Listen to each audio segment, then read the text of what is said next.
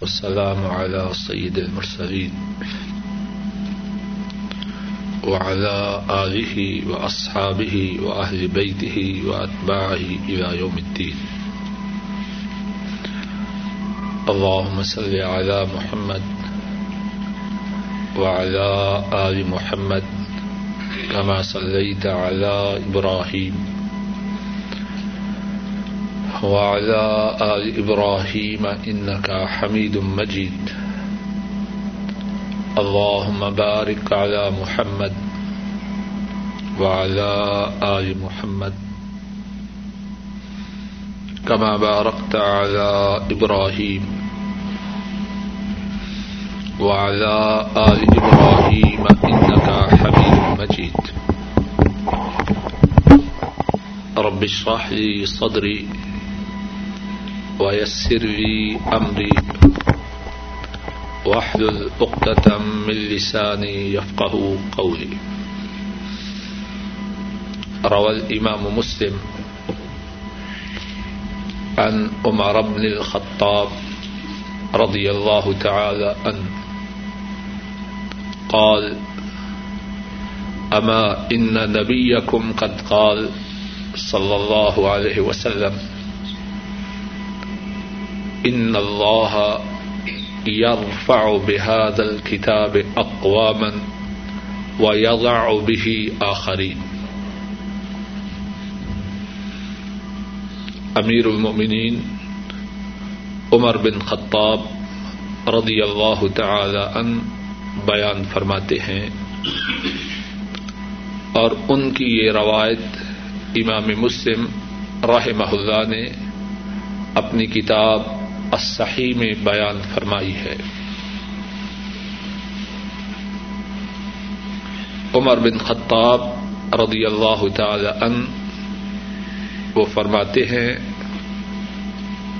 تمہارے نبی صلی اللہ علیہ وسلم نے ارشاد فرمایا، بے شک اللہ اس کتاب کے ساتھ کچھ قوموں کو بلند و بالا کرتے ہیں۔ اور اسی کتاب کے ساتھ کچھ لوگوں کو ذلیل کرتے ہیں۔ آج ہم مسلمان جن حالات سے گزر رہے ہیں، صاحب دل مسلمان اگر رونا شروع کرے اور روتا ہی چلا جائے، یہاں تک کہ مر جائے، تو اس میں کوئی تعجب کی بات نہیں۔ ہم مسلمان ہر جگہ قریب پٹ رہے۔ بوسنا ہرسک ہو، کشمیر ہو، فلسطین ہو، ایریٹیریا ہو سومال ہو، برما ہو، جہاں کہیں مسلمانوں کے متعلق کچھ ہو رہا ہے، اس کا مختصر ترجمہ یہ ہے، خلاصہ یہ ہے کہ مسلمان من حیث القوم ذلت و رسوائی کی زندگی بسر کر رہے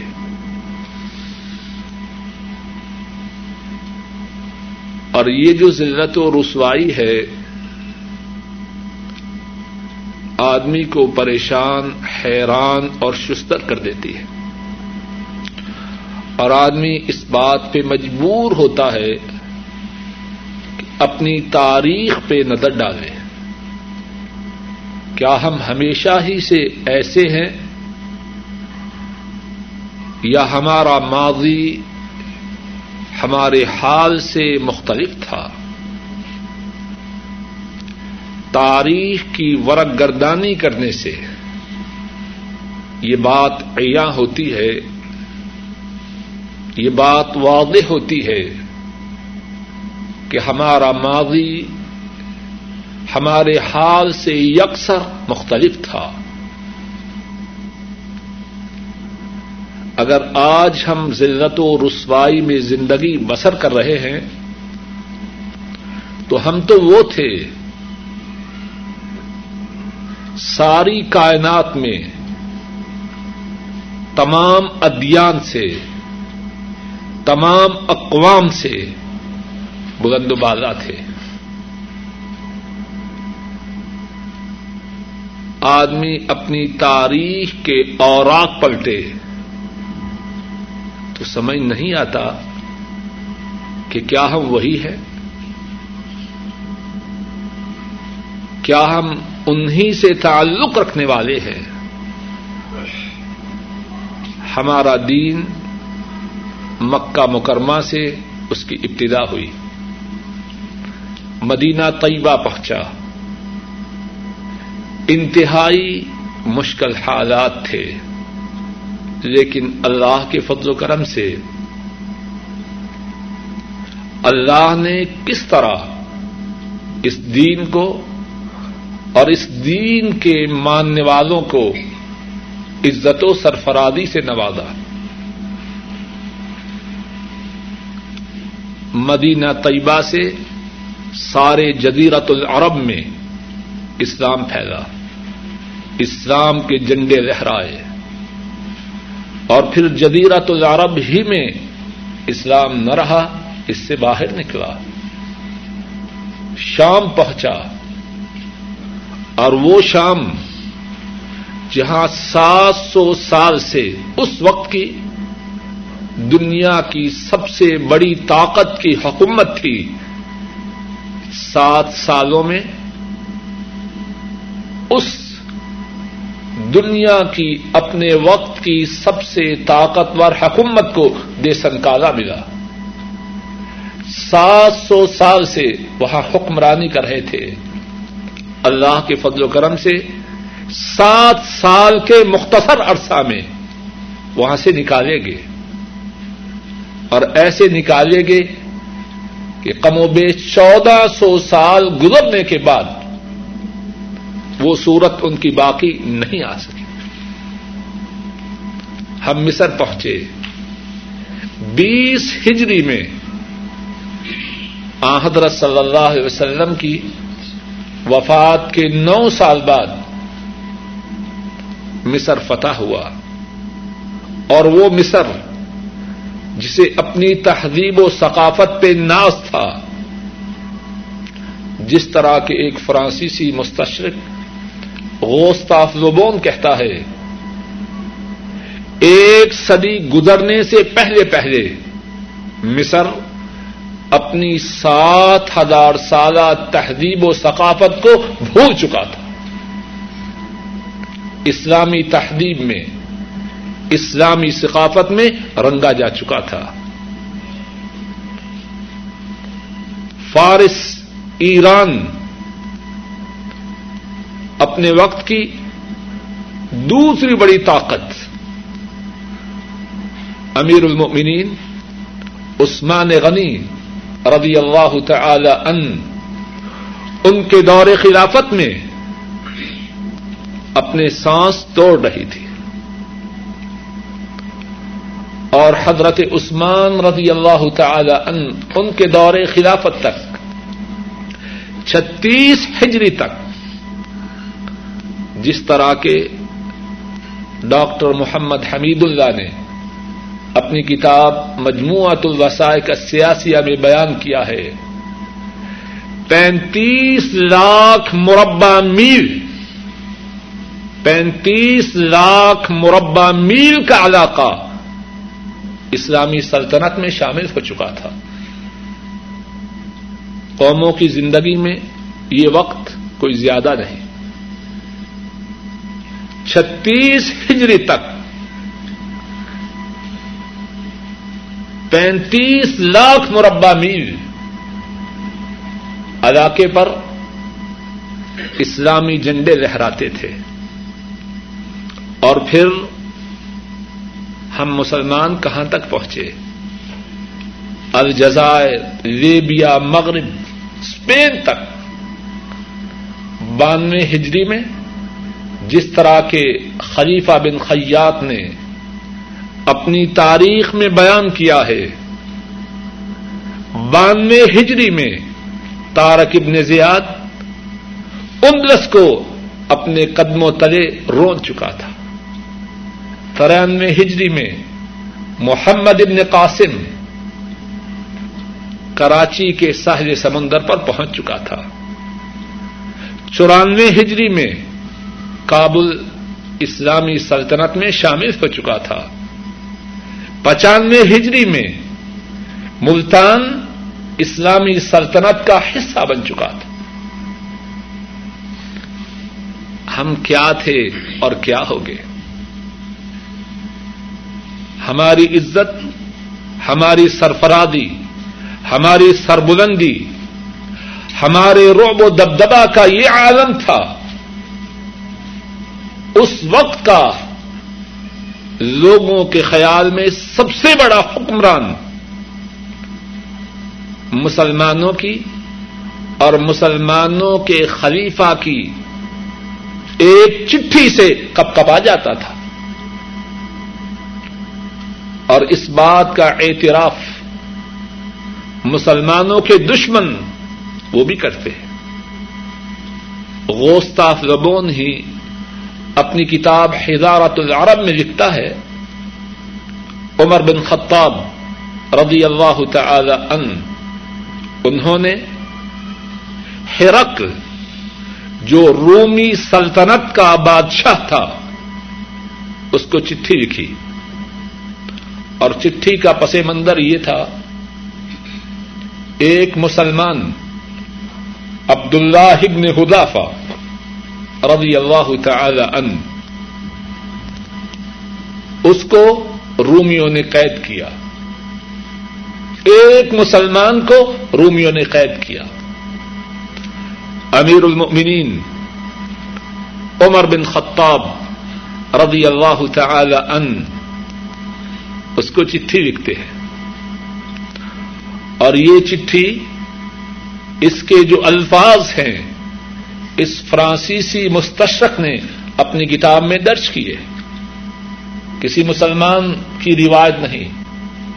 مسلمانوں کا دشمن اسے اپنی کتاب میں درج کر رہا ہے۔ کیا لکھا؟ بسم اللہ الرحمن الرحیم۔ وسلاۃ وسلام علی رسول امین اتلکو اتلکو الاسیر المسلم ان دا وصول کتابی الیک میری چٹھی کے ملتے ہی، مسلمان قیدی، اس کو رہا کر دو۔ اترکو الاسیر المسلم عبد اللہ ابن حذیفہ عبد اللہ ابن حذیفہ۔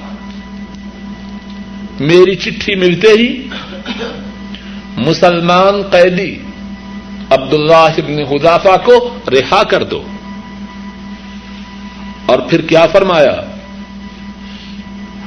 فَإِن فَعَلْتُمْ رجوت من اللہ ان يهديكم الصراط المستقیم اگر تم نے مسلمان قیدی کو چھوڑ دیا میں اللہ سے امید کرتا ہوں کہ وہ تمہیں سیدھی راہ کی طرف ہدایت دے گا۔ وہ علم تفالو فنی اب اسو کم رجاگن رات الحیم تجارت ولا بئی انل جہاد فی سبیل اللہ وسلام علی من اتبع الہدا اور اگر تو نے مسلمان قیدی کو نہ چھوڑا۔ ایسے نوجوان، ایسے لوگ تیری طرف بھیجوں گا، جنہیں نہ تجارت، نہ کاروبار، نہ خرید و فروخت اللہ کی راہ میں جہاد سے روکتی ہے۔ اور آخر میں کیا لکھا؟ سلام ہو اس پر جو ہدایت کی پیروی کرے۔ عزت ہے کہ نہیں؟ اس چٹھی کے ایک ایک لفظ سے عزت واضح ہے۔ اور کیا اثر ہوا؟ یہی گوستاف اکتا ہے ہرکل جو خاندانی بادشاہ تھا، سات سو سال سے ان کی حکومت سوریا شام پر تھی۔ کیا ہوتا ہے؟ صرف قیدی کو چھوڑتا نہیں، ساتھ قیمتی تحائف دیتا ہے اور اس مسلمان قیدی کو رہا کرتا ہے۔ کیا تھے؟ کیا ہو گئے سبب کیا ہے؟ کتاب و سنت میں اللہ مالک الملک نے اور رسول کریم صلی اللہ علیہ وسلم نے مسلمانوں کی عزت اور ان کی ذلت کے اسباب کو کھول کر بیان کیا ہے۔ اگر کوئی اپنی آنکھوں پہ پٹی نہ باندھے، تو اللہ کے فضل و کرم سے وہ ان اسباب کو سمجھ سکتا ہے۔ قرآن کریم میں، اللہ مالک الملک نے اور احادیث شریفہ میں۔ رسول کریم صلی اللہ علیہ وسلم نے مسلمانوں کی عزت اور ذلت کو جن باتوں سے جوڑا ہے، مسلمانوں کی عزت و ذلت کے جو اسباب بیان کیے ہیں، ان میں سے ایک انتہائی اہم اور بنیادی سبب مسلمانوں کا قرآن کریم سے تعلق اور قرآن کریم سے دوری ہے۔ اگر مسلمان اپنا تعلق قرآن کریم سے استوار کر لیں قرآن کریم کے ساتھ مل جائیں، اللہ کی طرف سے ان کے لیے جو کچھ آخرت میں ہے، وہ تو ہے ہی۔ دنیا میں بھی ان کے لیے سرفرادی ہے، سربلندی ہے، عزت ہے۔ اور اگر وہ قرآن کریم سے اپنے تعلق کو تھوڑ دیں قرآن کریم سے اعراض کریں، قرآن کریم سے منہ موڑیں، آخرت میں جو عذاب ہے وہ تو ہے ہی۔ دنیا میں بھی ان کے لیے ذلت و رسوائی ہے۔ ابتدا میں جو حدیث پاک پڑی ہے۔ رسول کریم صلی اللہ علیہ وسلم نے اسی بات کو بڑے واضح انداز میں بیان فرمایا ہے اور ان پر اللہ کی ارب و رحمتیں ہوں۔ بات کے بیان کرنے میں انہوں نے کوئی کسر اٹھا نہیں رکھی۔ اب ہماری سعادت ہے کہ ہم ان کی بات، اس کو سمجھیں، اس کو مانیں اور اس پر عمل کریں۔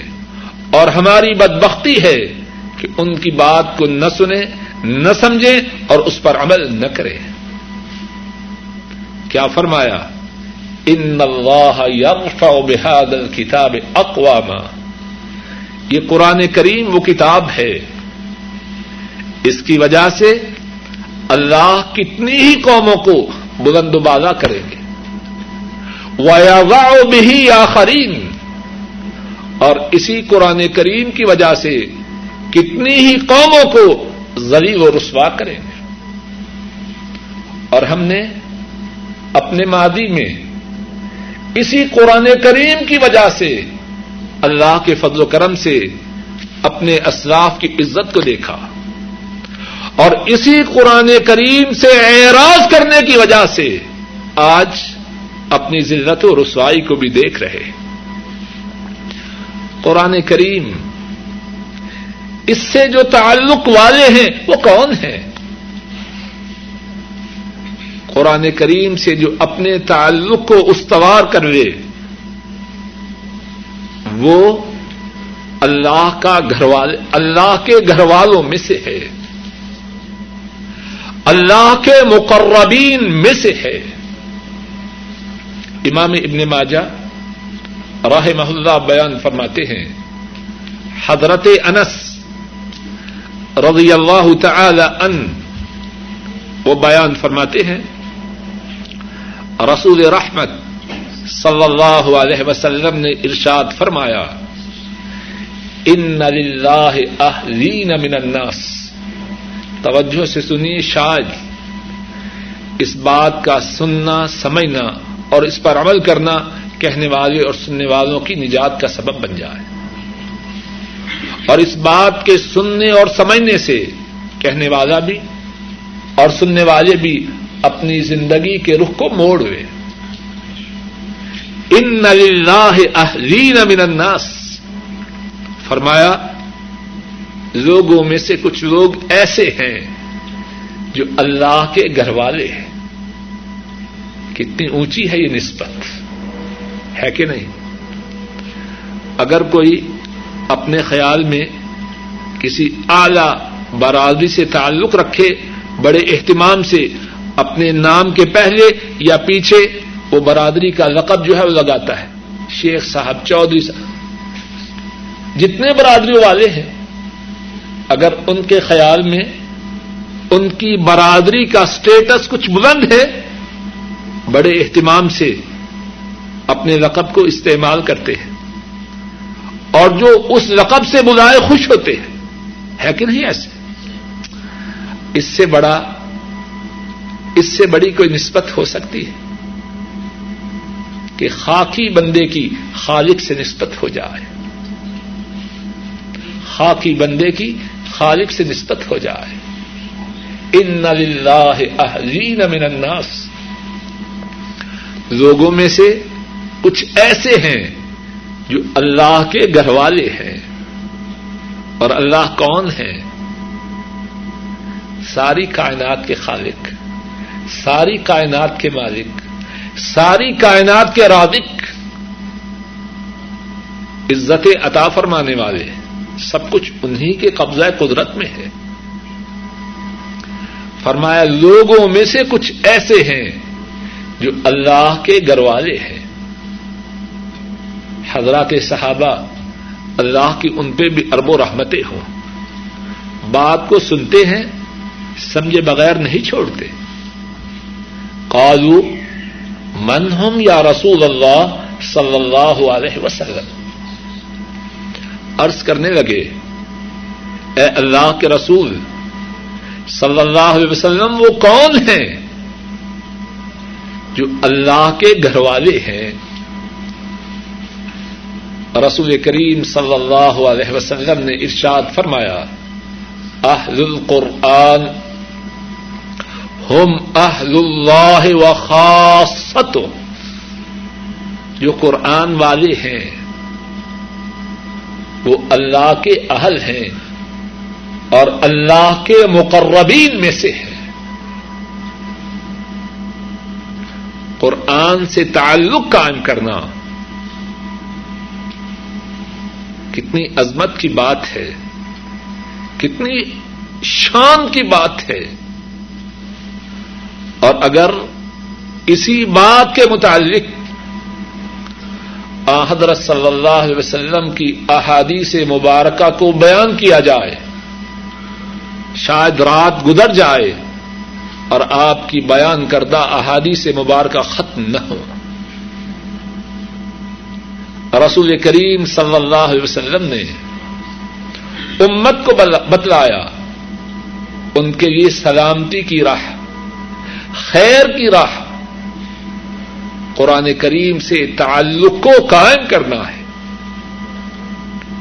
ایک حدیث میں کتنے پیارے انداز سے اس بات کو سمجھایا۔ امام تبرانی راہ محلہ بیان فرماتے ہیں حضرت ابو شرح الخداعی رضی اللہ تعالی ان وہ بیان کرتے ہیں۔ رسول کریم صلی اللہ علیہ وسلم ارشاد فرماتے ہیں، ان نہاد القرآن طرف بی اللہ و طرف فرمایا، یہ قرآن اس کا ایک، اس کا اس کی ایک طرف اس کا ایک کنارہ اللہ کے ہاتھ میں ہے۔ یہ قرآن کریم اس کا ایک کنارہ اللہ کے ہاتھ میں ہے اور ایک کنارا تمہارے ہاتھ میں ان نقم رن تدلو ولن تہلک بادہ ابدا اگر تم نے اس قرآن کریم کو تھام لیا، تو اس کے بعد نہ گمراہ ہو جاؤ گے اور نہ ہی ہلاک و برباد ہو جاؤ گے بات جو سمجھنے کی ہے، کہنے والے کے لیے بھی اور سننے والوں کے لیے بھی، کیا ہم نے قرآن کریم سے اپنے تعلق کو قائم کیا ہے؟ قرآن کریم کو تھاما ہے؟ ہر آدمی اپنا اپنا جائزہ لے۔ اور قرآن کریم سے جو تعلق ہے، اس کی کتنی ہی صورتیں ہیں۔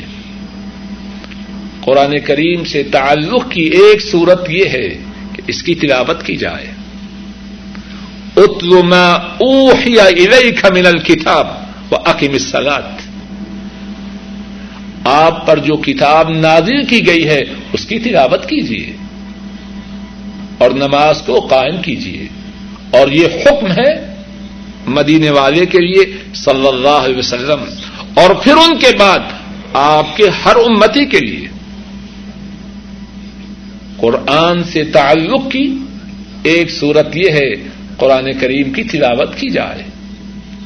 ہم میں سے سب جائزہ لیں قرآن کریم کی تلاوت کا اہتمام کرنا۔ اس میں ان کی کیا کیفیت ہے؟ کتنے مسلمان ایسے ہیں جو اللہ کی نافرمانی کے پروگرام ہیں، وہ مس نہیں ہونے دیتے۔ اور شاید سارے کنبے کو لے کے بیٹھتے ہیں۔ اگر قرآن کریم کی تلاوت رہ بھی جائے تو پھر کیا ہوا؟ میں بہت مشغول ہوں۔ اللہ کی نافرمانی کی جو بات ہے مشغولیت اس کی راہ میں رکاوٹ نہیں بنتی۔ اور جو بات ہماری نجات کی ہے، ہمارے لیے خیر و برکات کی ہے، ہماری سلامتی کی ہے، ہمارے پاس وقت ہی نہیں۔ صبح یونیورسٹی آفس جلدی جانا ہوتا ہے۔ اچھا چلو آ کے پڑھ لو یہ تھکا ہوا ہوتا۔ شیطان نے کتنے بہانے سکھلائے ہیں۔ اور اسی کا ایک اور پہلو یہ ہے، اپنے بچوں کو قرآن کریم پڑھانے کے لیے ہم کتنی توجہ دیتے ہیں۔ ہر آدمی اپنا جائزہ لے۔ اسکول پہنچانے کے لیے کتنے مشغول ہوں، وقت نکال لیتے ہیں۔ اور بات سب کے لیے ہے، اپنے لیے بھی، آپ کے لیے بھی۔ اگر خود نہیں جا سکتے، گاڑی کا بندوبست کرتے ہیں۔ اور اگر کسی دن ڈرائیور نہ آئے، فون ہو رہے ہیں۔ بیگم بھی پریشان ہے، صاحب بھی پریشان ہے۔ بچہ اسکول سے رہ جائے گا۔ کیا اتنا ہی اہتمام ہم قرآن کریم سکھلانے کے لیے کرتے؟ ہیں اور کتنے گرانے ایسے ہیں، بچہ مسجد میں جاتا ہے آ کے اور اکثر چھٹی ہوتی ہے۔ اگر شوہر اس بات کا اہتمام کرتا ہے تو بیوی کہتی ہے، آج منا تھکا ہوا ہے۔ وہی بیگم جو صبح بچے کو بڑے زور و شوق، بڑے زور اور شدت سے اسکول روانہ کر رہی ہے۔ جب قرآن کریم کے پڑھنے کا وقت آیا، منا تھکا ہوا ہے۔ قرآن کریم سے تعلق اس کی پہلی صورت یا ایک صورت یہ ہے کہ قرآن کریم کی تلاوت کی جائے۔ قرآن کریم سے تعلق کی دوسری صورت یہ ہے، قرآن کریم کی تلاوت ہو تو توجہ سے، دیہان سے، غور سے اس کو سنا جائے۔ وہ ادا قر القرآن فستا میں وہ انستو القم تو جب قرآن کریم کی تلاوت ہو اس کو دھیان سے سنو اور چپ رہو تاکہ تم پر رحمتیں نہ اب ذرا غور کیجیے ہم میں سے بہت سے گھروں کی کیفیت کیا ہے؟ اللہ کی نافرمانی کا اپنا پسندیدہ پروگرام ہو، کسی کو بولنے نہیں دیتے۔ ایسا نہ ہو کہ پروگرام کا کوئی حصہ مس ہو جائے۔ اور قرآن کریم کے سننے کے لیے کتنا اہتمام ہے۔ قرآن کریم سے تعلق کی ایک اور صورت یہ ہے کہ قرآن کریم میں تدبر کیا جائے۔ افلا تدبرون القرآن؟ یہ لوگ قرآن کریم میں غور و فکر کیوں نہیں کرتے؟ اس قرآن کریم میں ان کے لیے خیر ہے، ان کے لیے برکات ہیں ان کے لیے رحمتیں ہیں، دنیا میں بھی اور آخرت میں بھی۔ قرآن کریم سے تعلق کی ایک چوتھی صورت یہ ہے کہ جو کچھ قرآن کریم میں آیا ہے، اس پہ عمل کیا جائے۔ اللہ نے قرآن کریم میں جو کرنے کا حکم دیا ہے، اس پہ عمل کیا جائے۔ جس سے روکا ہے، اس سے دور ہو جائے۔ اللہ نے قرآن کریم میں جو وعدے کیے ہیں، ان پہ یقین ہو۔ جن باتوں سے ڈرایا ہے، ان سے ڈر جائے۔ قرآن کریم پر تدبر کیا جائے، غور و فکر کیا جائے۔ اور چوتھی صورت یہ عرض کی کہ قرآن کریم کی باتوں کو مانا جائے۔ جو احکامات آئے ہیں، ان پر عمل کیا جائے۔ جن باتوں سے روکا گیا ہے، ان سے دور ہو جائیں اور یہ چاروں باتیں جو ہیں، ان میں سے چاروں باتوں کی فضیلت میں احادیث شریفہ آئی ہے۔ چاروں باتوں کی فضیلت میں احادیث شریفہ آئی ہے۔ اور ان چاروں باتوں کے متعلق آج کے مسلمانوں کا عام طور پر جو طرز عمل ہے، اس کے متعلق زیادہ کچھ کہنے کی ضرورت نہیں۔ ہر شخص اپنا اپنا جائزہ لے، اپنا اپنا محاسبہ کرے کہ ان چار صورتوں میں یا دوسرے الفاظ میں قرآن کریم کے متعلق چار پیپر ہیں۔ پہلا پیپر تلاوت کا، دوسرا پرچہ قرآن کریم کو سننے کا، تیسرا پرچہ قرآن کریم پر غور و فکر کا اور چوتھا پرچہ قرآن کریم پر عمل کرنے کا۔ ہر مسلمان جو اپنی مسلمانی کا دعوی کرتا ہے، اپنا جائزہ خود لے، اپنا محاسبہ خود کرے کہ وہ ان چار پرچوں میں سے کس کس پرچے میں فیل ہے یا چاروں ہی میں فیل ہے۔ اور اگر چاروں ہی میں فیل ہو تو پھر اپنے متعلق یہ سوال کرے، کیا وہ تباہ و برباد ہونے کے لیے تیار ہے؟ سلامتی کی راہ، نجات کی راہ، خیر و برکات کی راہ، فلاح و بہبود کی راہ، ان چاروں پرچوں میں کامیاب ہونے کے بعد ہے۔ اور آئیے ان کی زندگیوں کو دیکھیں۔ جن کے متعلق گفتگو کی ابتدا میں یہ بات بیان کی گئی کہ اللہ نے انہیں دنیا ہی میں عزت سے نوازا۔ وہ کیسے تھے؟ وہ کیسے تھے؟ وہ اس بارے میں بہت بلندیوں پر تھے۔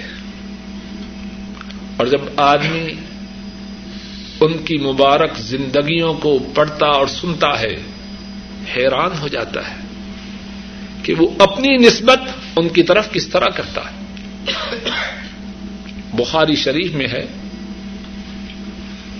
ابو عثمان النہدی وہ بیان کرتے ہیں تو ابا ہو رہی رتا سب آ میں سات دن تک ابو ہریرا رضی اللہ تعالی ان ان کا مہمان رہا۔ اب کیا دیکھا ان کے گھر میں؟ فکان ابو ہریرا و زوجت ہوں و خادم ہوں یا تقبون اسلاسا۔ یوسلی هذا ثم یوقظ هذا۔ ابو عثمان النہدی بیان کرتے ہیں اور ان کا یہ بیان امام بخاری نے اپنی کتاب بخاری میں نقل کیا ہے۔ فرماتے ہیں، سات دن تک میں ابو ہریرا رضی اللہ تعالی ان ان کی مہمانی میں رہا۔ میں نے دیکھا کہ ابو ہریرا کے گھر میں رات کو تین حصوں میں تقسیم کیا گیا ہے۔ اور وہ تقسیم کس طرح ہے؟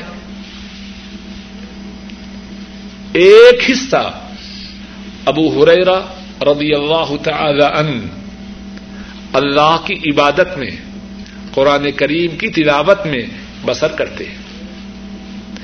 ایک حصہ ان کی بیوی اور ایک حصہ ان کی خادمہ۔ ساری رات گھر میں اللہ کی عبادت ہو رہی ہے۔ آپس میں باریاں مقرر کی ہے اب غور کیجیے کہنے والا بھی، سننے والے بھی، ہم میں سے کس کا گھر ہے؟ جس میں ساری رات نہیں، آدھی رات ہی صحیح۔ آدھی نہیں، ایک تہائی رات ہی صحیح۔ اللہ کی عبادت میں۔ جس کے گھر میں ایک تہائی رات ہی اللہ کی عبادت میں، قرآن کریم کی تلاوت میں بسر ہوتی ہے۔ اور عبادت اور تلاوت کی بات تو دور کی۔ ذرا جائزہ تو یہ اپنا۔ عام طور پر لوگ کس وقت سوتے ہیں؟ گیارہ بجے عام لوگ سوتے ہیں۔ دس سے بارہ تک شاید۔ دس، ساڑھے دس، گیارہ، بارہ۔ اور عشاء کی نماز قریب ساڑھے سات، پونے آٹھ پڑھتے ہیں۔ ساڑھے گیارہ تک چار گھنٹے یا ساڑھے تین گھنٹے اور فجر کی نماز پانچ چالیس پہ۔ یعنی قریب ایک تہائی یا اس سے زیادہ دیر تک عام گھروں میں لوگ بیدار رہتے ہیں۔ اب ذرا دیکھیے، حساب لگائیے کہ اتنا حصہ رات کا جو ہم جاگتے رہتے ہیں، اس میں کیا کرتے ہیں؟ ہر آدمی اپنے اپنے متعلق جائزہ لے۔ کیا بہت سے گھر ایسے نہیں؟ ان گھروں میں وہ دیکھا اور سنا جاتا ہے جس کے دیکھنے پر اللہ ناراض ہوتے ہیں۔ اور صرف ناراض، معمولی ناراض نہیں ہوتے۔ سن لیجیے اور یاد رکھیے۔ امام ابن ماجہ رحمہ اللہ بیان فرماتے ہیں اور یہ حدیث ثابت ہے۔ ابو مالک الاشری رضی اللہ تعالی عنہ وہ اس حدیث کو روایت کرتے ہیں۔ رسول کریم صلی اللہ علیہ وسلم نے فرمایا، لا يشربن ناس من امتی الخمر يسمونها بغیر اسمها ويعظف على رؤوسهم المعاذف والمغنيات يخسف الله بهم الارض ويجعل منهم قردة وخناذير رسول کریم صلی اللہ علیہ وسلم فرماتے ہیں کہ میری امت میں دو برائیاں آئیں گی۔ اور ان دو برائیوں کی وجہ سے ان پر دو قسم کے عذاب آئیں گے۔ اور حدیث ثابت ہے، اللہ کے فضل و کرم سے کچی پکی بات کہنا اپنی عادت نہیں۔ سنن ابن ماجہ میں ہے حضرت ابو مالک العشری رضی اللہ تعالی عنہ اس کو روایت کرتے ہیں۔ فرمایا، امت میں دو خرابیاں آئیں گی۔ اور ان دو خرابیوں کی وجہ سے دو قسم کے عذاب آئیں گے۔ کیا کیا خرابی ہوگی؟ فرمایا، میری امت کے لوگ ضرور شراب پیئیں گے، لیکن شراب کا نام بدل دیں گے۔ اور دوسرا، ان کے سروں پر گانے بجانے کا ساز و سامان ہوگا اور گانے والیاں ہوں گی۔ اب غور کیجیے کون ہے جو اس سے بچا ہے۔ اور کیا ہوگا؟ فرمایا، دو قسم کے عذاب آئیں گے۔ اللہ ان کو زمین میں دھنسا دیں گے اور ان کی انسانی صورتوں کو بدل کر انہیں بندر اور خنزیر بنا دیں گے ذرا غور تو کرے۔ مسلمانی کا نام یہ کافی نہیں مسلمانی کا دعوی کافی نہیں اور ہم میں سے بہت سے لوگ شکوا کرتے ہیں۔ مسلمان ہیں اور ذلیل ہیں۔ اللہ کا شکوا کرنے سے پہلے کہنے والا بھی اور سب سننے والے اپنے اپنے اعمال کا جائزہ لے۔ نام تو مسلمان ہیں۔ کیا ہمارے اعمال بھی مسلمانوں والے ہیں؟ وہ بھی جاگا کرتے تھے۔ ہمارے اسلاف، حضرات صحابہ، وہ بھی رات کو کچھ حصہ بیداری میں بسر کرتے ہیں اور ہم بھی بیدار رہتے ہیں۔ ان کا جاگنا کس لیے؟ اور ہمارا جاگنا کس لیے؟ اور اسی لیے تو نتائج مختلف ہیں۔ جو گندم بیجے گا وہ گندم کاٹے گا۔ جو گندم بوئے گا وہ گندم کاٹے گا۔ اور جو کانٹے بوئے، اس کو گندم کہاں سے ملے گی؟ ہم کیا بو رہے ہیں؟ ہم اپنے لیے کانٹے بو رہے ہیں۔ ہمیں گندم کہاں سے ملے؟ تو بات یہ ارض کر رہا تھا۔ قرآن کریم سے تعلق کی جو مختلف صورتیں ہیں، ان کی روشنی میں ہمارے اسلاف کیسے تھے؟ حضرات صحابہ کیسے تھے؟ حضرت ابو حریر رضی اللہ تعالی ساری رات ان کے گھر میں عبادت رہتی ہے، لیکن کس طرح؟ ایک سوتا ہے، ایک عبادت کرتا ہے۔ وہ سوتا ہے، تیسرا اٹھ کے عبادت کرتا ہے۔ اور کوئی یہ نہ سمجھے کہ شاید ابو حریر رضی اللہ تعالی صرف وہ ہی ایسے تھے۔ یہ بات نہ تھی۔ عام مسلمانوں کی تب یہی کیفیت تھی۔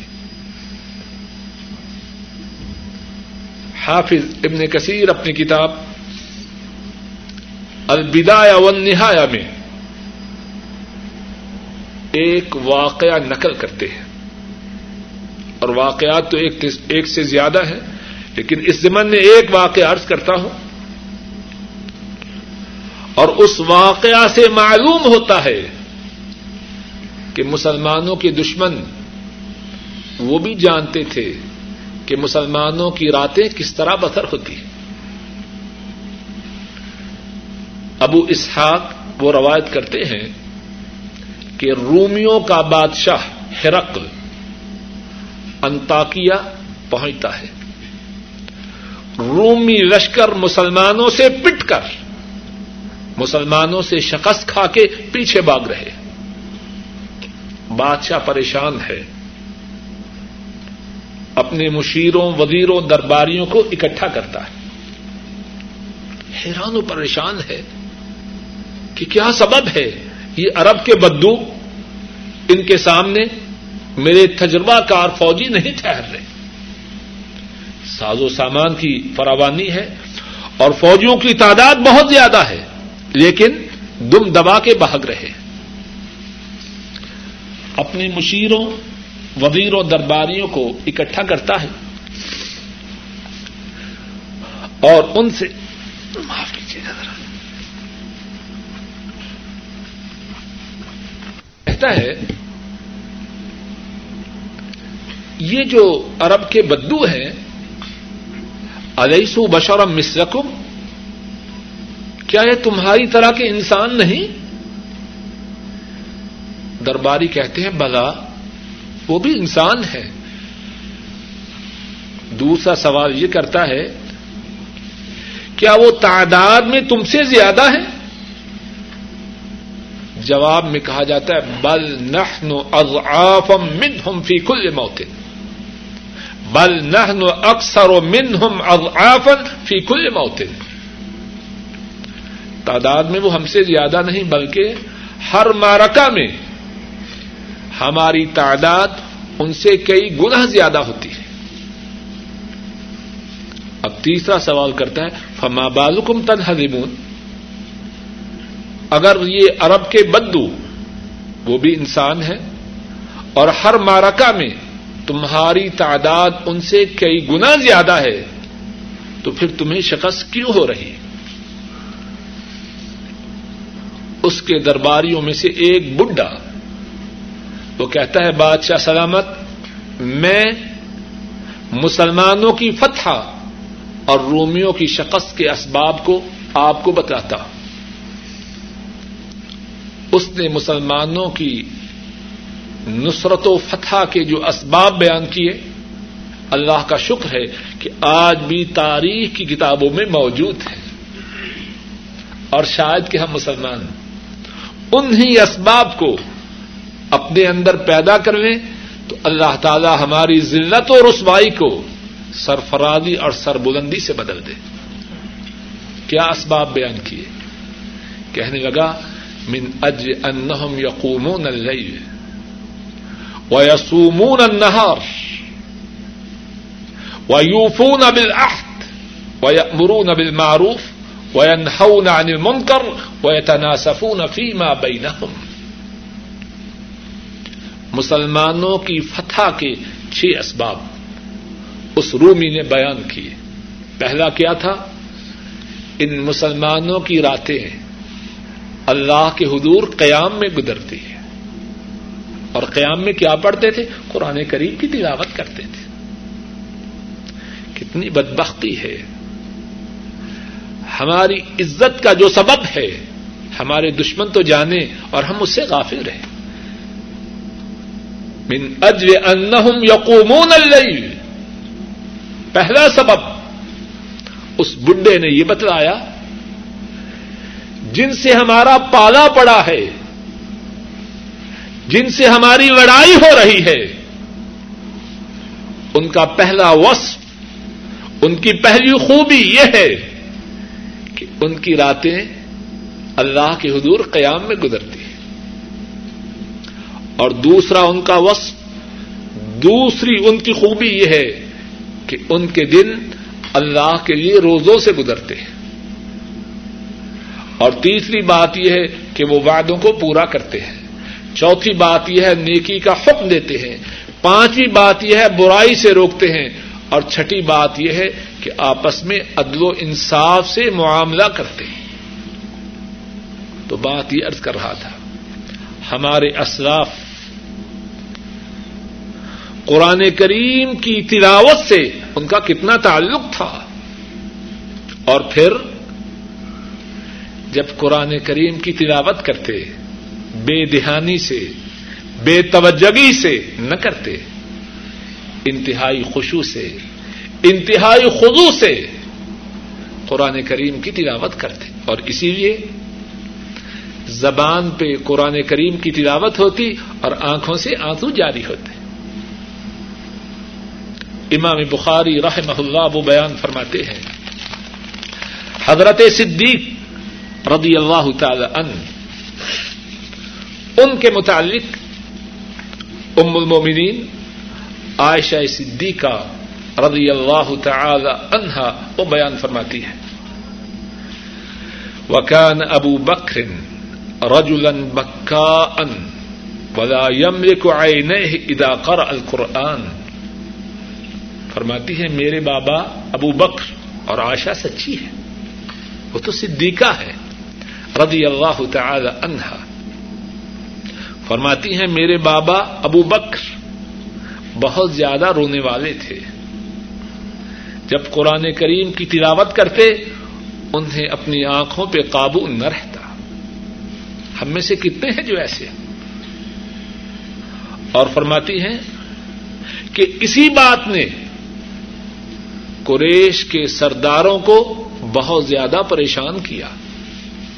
انہیں خدشہ پیدا ہوا۔ کہ ابو بکر کی تلاوت کے اثر کی وجہ سے ان کی عورتیں اور ان کے بچے اسلام میں داخل ہو جائیں گے۔ جب وہ اپنے گھر کے صحن میں جو انہوں نے مسجد بنا رکھی تھی وہاں، اس میں قرآن کریم کی تلاوت کرتے اور ان کی آنکھوں سے آنسو جاری ہوتے، تو قریش کی عورتیں اور ان کے بچے ابو بکر کی تلاوت کو سننے کے لیے جمع ہو جاتے۔ حضرات صحابہ قرآن کریم کی تلاوت کرتے، توجہ سے، دیہان سے، خوشبو سے خدوس ان کی آنکھوں سے آنسو روا ہوتے۔ عبد اللہ ابن شداد وہ بیان کرتے ہیں اور ان کا بیان بھی صحیح بخاری میں ہے۔ فرماتے ہیں، عمر فاروق رضی اللہ تعالی ان مسلمانوں کی امامت کروا رہے تھے۔ مسلمانوں کی امامت کروا رہے تھے اور قرآن کریم کی یہ آیت کریمہ پڑھ رہے تھے ان نما اشکو بسی و حسن اللہ میں اپنے غم اور دکھ کا شکوا اپنے اللہ سے کرتا ہوں۔ اور فرماتے ہیں، اتنی اونچی آواز سے رو رہے تھے۔ میں پچھلی صفوں میں تھا اور میں عمر رضی اللہ تعالی ان ان کے رونے کی آواز کو پچھلی صفوں میں سن رہا تھا۔ کتنے ہیں ہم سے؟ کتنے ہیں ہم میں سے؟ قرآن کریم کو سن کر اور قرآن کریم کو پڑھ کر رونے والے۔ روتے تو سب ہیں۔ سب روتے ہیں، لیکن کس لیے روتے ہیں؟ رونے رونے کے جو اسباب ہیں وہ الگ الگ ہیں۔ اور تب نتائج بھی مختلف ہیں۔ وہ اللہ کے کلام کی تلاوت کرتے، ان کی آنکھوں سے آنسو جاری ہو جاتے۔ اور پھر حضرات صحابہ خود بھی پڑھنے والے اور ان کی فرمائشیں بھی یہی کہ کوئی انہیں قرآن سکھلا، سنائے۔ آج کا مسلمان سب نہیں تو بہت سے، ان کی فرمائشیں کیا ہے دو نبیوں کے نام کو جوڑا ہے اور ریڈیو پہ فرمائش آ رہی ہے کس کی؟ کسی بے حیا عورت کا گانا سنایا جائے۔ اسی قسم کی فرمائشیں ہیں۔ فرمائش آئی ہے وہاں سے۔ کیا فرمائش آئی ہے؟ قرآن کریم کی کوئی سورت سناؤ؟ صحیح بخاری کی حدیث سناؤ؟ نہیں۔ فلاں بے حیا عورت کا گانا سناؤ۔ اور کوئی نام دیکھے تو دو نبیوں کے نام کو جوڑ کر ایک نام بنایا ہے۔ حضرات صحابہ، ان کی فرمائشیں کیا تھی؟ امام ابن سعد، الطبقات القبرا میں بیان کرتے ہیں۔ امیر المؤمنین، عمر بن خطاب رضی اللہ تعالی ان جب ان کی ملاقات ابو موسا الشری رضی اللہ تعالی ان ان سے ہوتی تو ان سے فرماتے ذکر نہ یا ابا موسا اے ابو موسا ہماری تذکیر کرو، ہمیں سمجھاؤ، ہمیں یاد کرواؤ۔ کیا کرواؤ؟ اللہ یاد کرواؤ، قرآن کریم کی تلاوت کرو۔ اور بعض روایات میں ہے، امیر المؤمنین ان سے فرمایا کرتے ذکر نہ ربنا یا ابا موسا اے ابو موسا قرآن کریم کی تلاوت کرو اور ہمیں ہمارا رب یاد کرواؤ۔ اور بعد روایات میں ہے، حضرت عمر رضی اللہ تعالی ان ان سے فرمایا کرتے شوتنا الا ربنا یا ابا موسا اے ابو موسا ہمارے دلوں میں ہمارے رب کا شوق پیدا کرو۔ کس طرح قرآن کریم کی تلاوت سے۔ اور صرف ابو موسا ہی سے نہ کہتے۔ اقبا بن عامر، ان کی آواز بھی بڑی پیاری تھی۔ امام زہبی اپنی کتاب سیر اعظام النبلا میں بیان کرتے ہیں۔ ان سے بھی حضرت فاروق رضی اللہ تعالیٰ یہی فرمائش کر رہے اقبا قرآن سناؤ۔ اقبا قرآن کریم کی تلاوت کرتے ہیں اور عمر فاروق رضی اللہ تعالیٰ رو رہے حضرات صحابہ کے کتنے ہی واقعات ہیں جن سے معلوم ہوتا ہے کہ قرآن کریم کی تلاوت اس کا انہیں کتنا شوق تھا۔ قرآن کریم کو سن کر کس طرح ان کے آنسو روا ہوتے، کتنے ہی اس کے شواہد اور کتنی ہی مثالیں ہیں۔ ایک اور بات جو حضرات صحابہ میں بہت ہی زیادہ تھی کہ وہ قرآن کریم کے احکامات کی پابندی کرنے والے تھے۔ ہم ایسے نہ تھے۔ قرآن کا حکم سنا تو زیادہ کوشش اسی لیے صرف کی کہ کسی طرح یا ادھر نکل جائیں یا ادھر نکل جائیں۔ آج کے بہت سے مسلمان ان کی عقل و دانش اسی بات پہ صرف ہوتی ہے۔ قرآن کا جو حکم ہے، کسی طرح اس سے بچ جائے وہ ایسے نہ تھے۔ قرآن کریم کا جو حکم آتا، اس کے سامنے سر تسلیم خم کرتے۔ اور اگر ان کا کوئی فیصلہ، ان کی کوئی خواہش، ان کی کوئی مرضی، اس کے خلاف بھی ہوتی اپنے حکم کو واپس لیتے اپنی خواہش سے دستبردار ہوتے حضرات صحابہ کے اس بارے میں بھی کتنے ہی واقعات ہیں۔ دو واقعات ارض کر کے اللہ کی توفیق سے بات کو ختم کروں گا۔ حافظ ابو یا رحمہ اللہ بیان فرماتے ہیں اور ان کے اس بیان کو روایت کرنے والے حضرت مسروق ہیں۔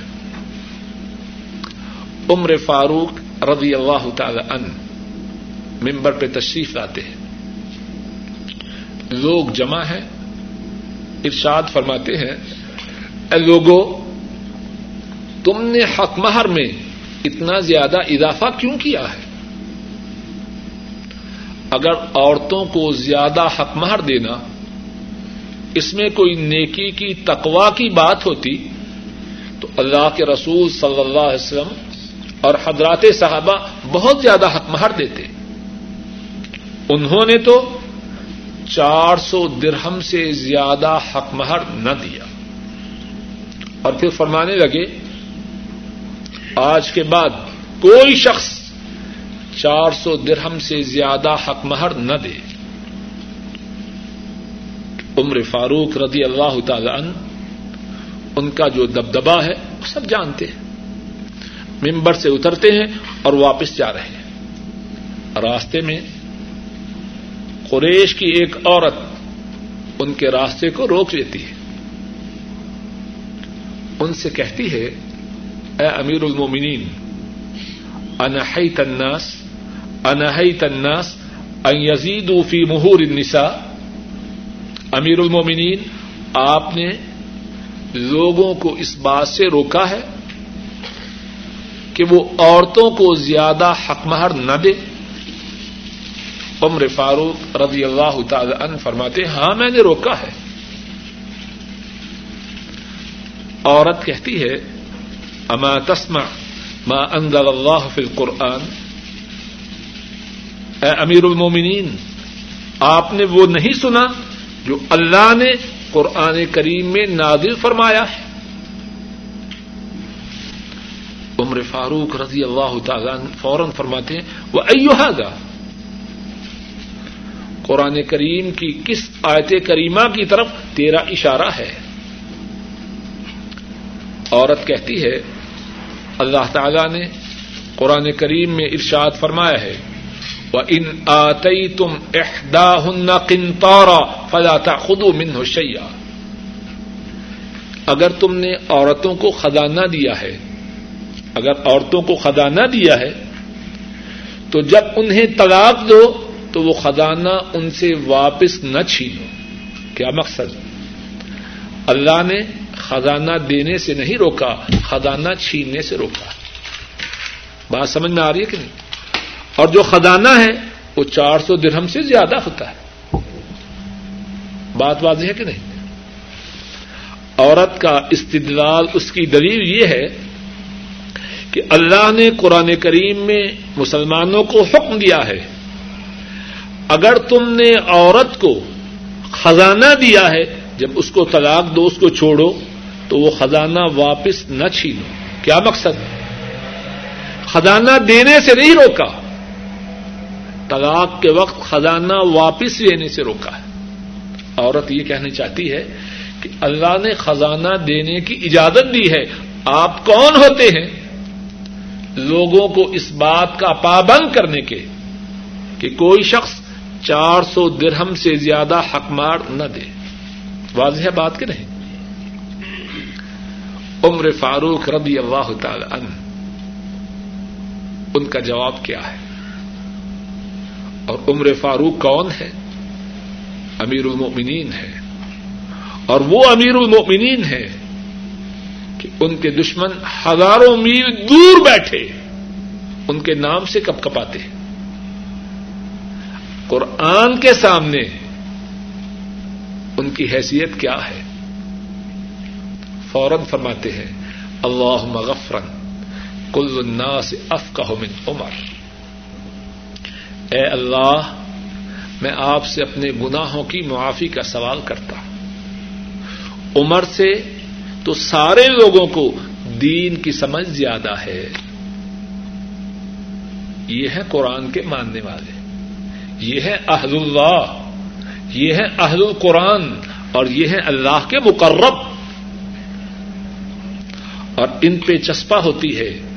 اللہ کے رسول صلی اللہ علیہ وسلم کی حدیث، ان اللہ یرفع بهذا الکتاب اقواما. کچھ لوگ ایسے ہیں کہ اللہ اپنی کتاب کے ساتھ ان کو بلند و بالا کرتا ہے۔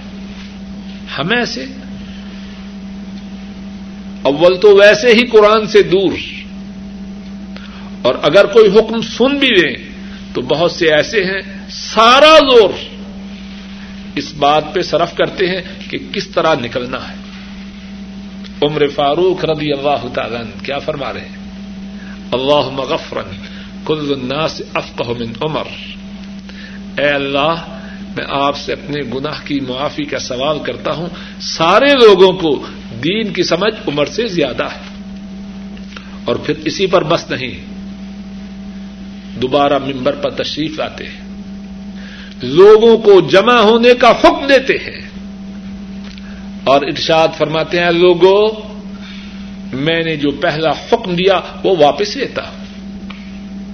جو جتنا چاہے حق مہر دے، عمر کو اس کے حق مہر میں مداخلت کا کوئی حق نہیں۔ فمن تابت نفس ہو فل جو زیادہ حق مہر دے، جو زیادہ حق مہر دینا چاہے، دیتا رہے۔ عمر کو اس سے کوئی تعلق نہیں۔ اور بعد روایات میں یہ بھی ہے، عمر فاروق رضی اللہ تعالی عنہ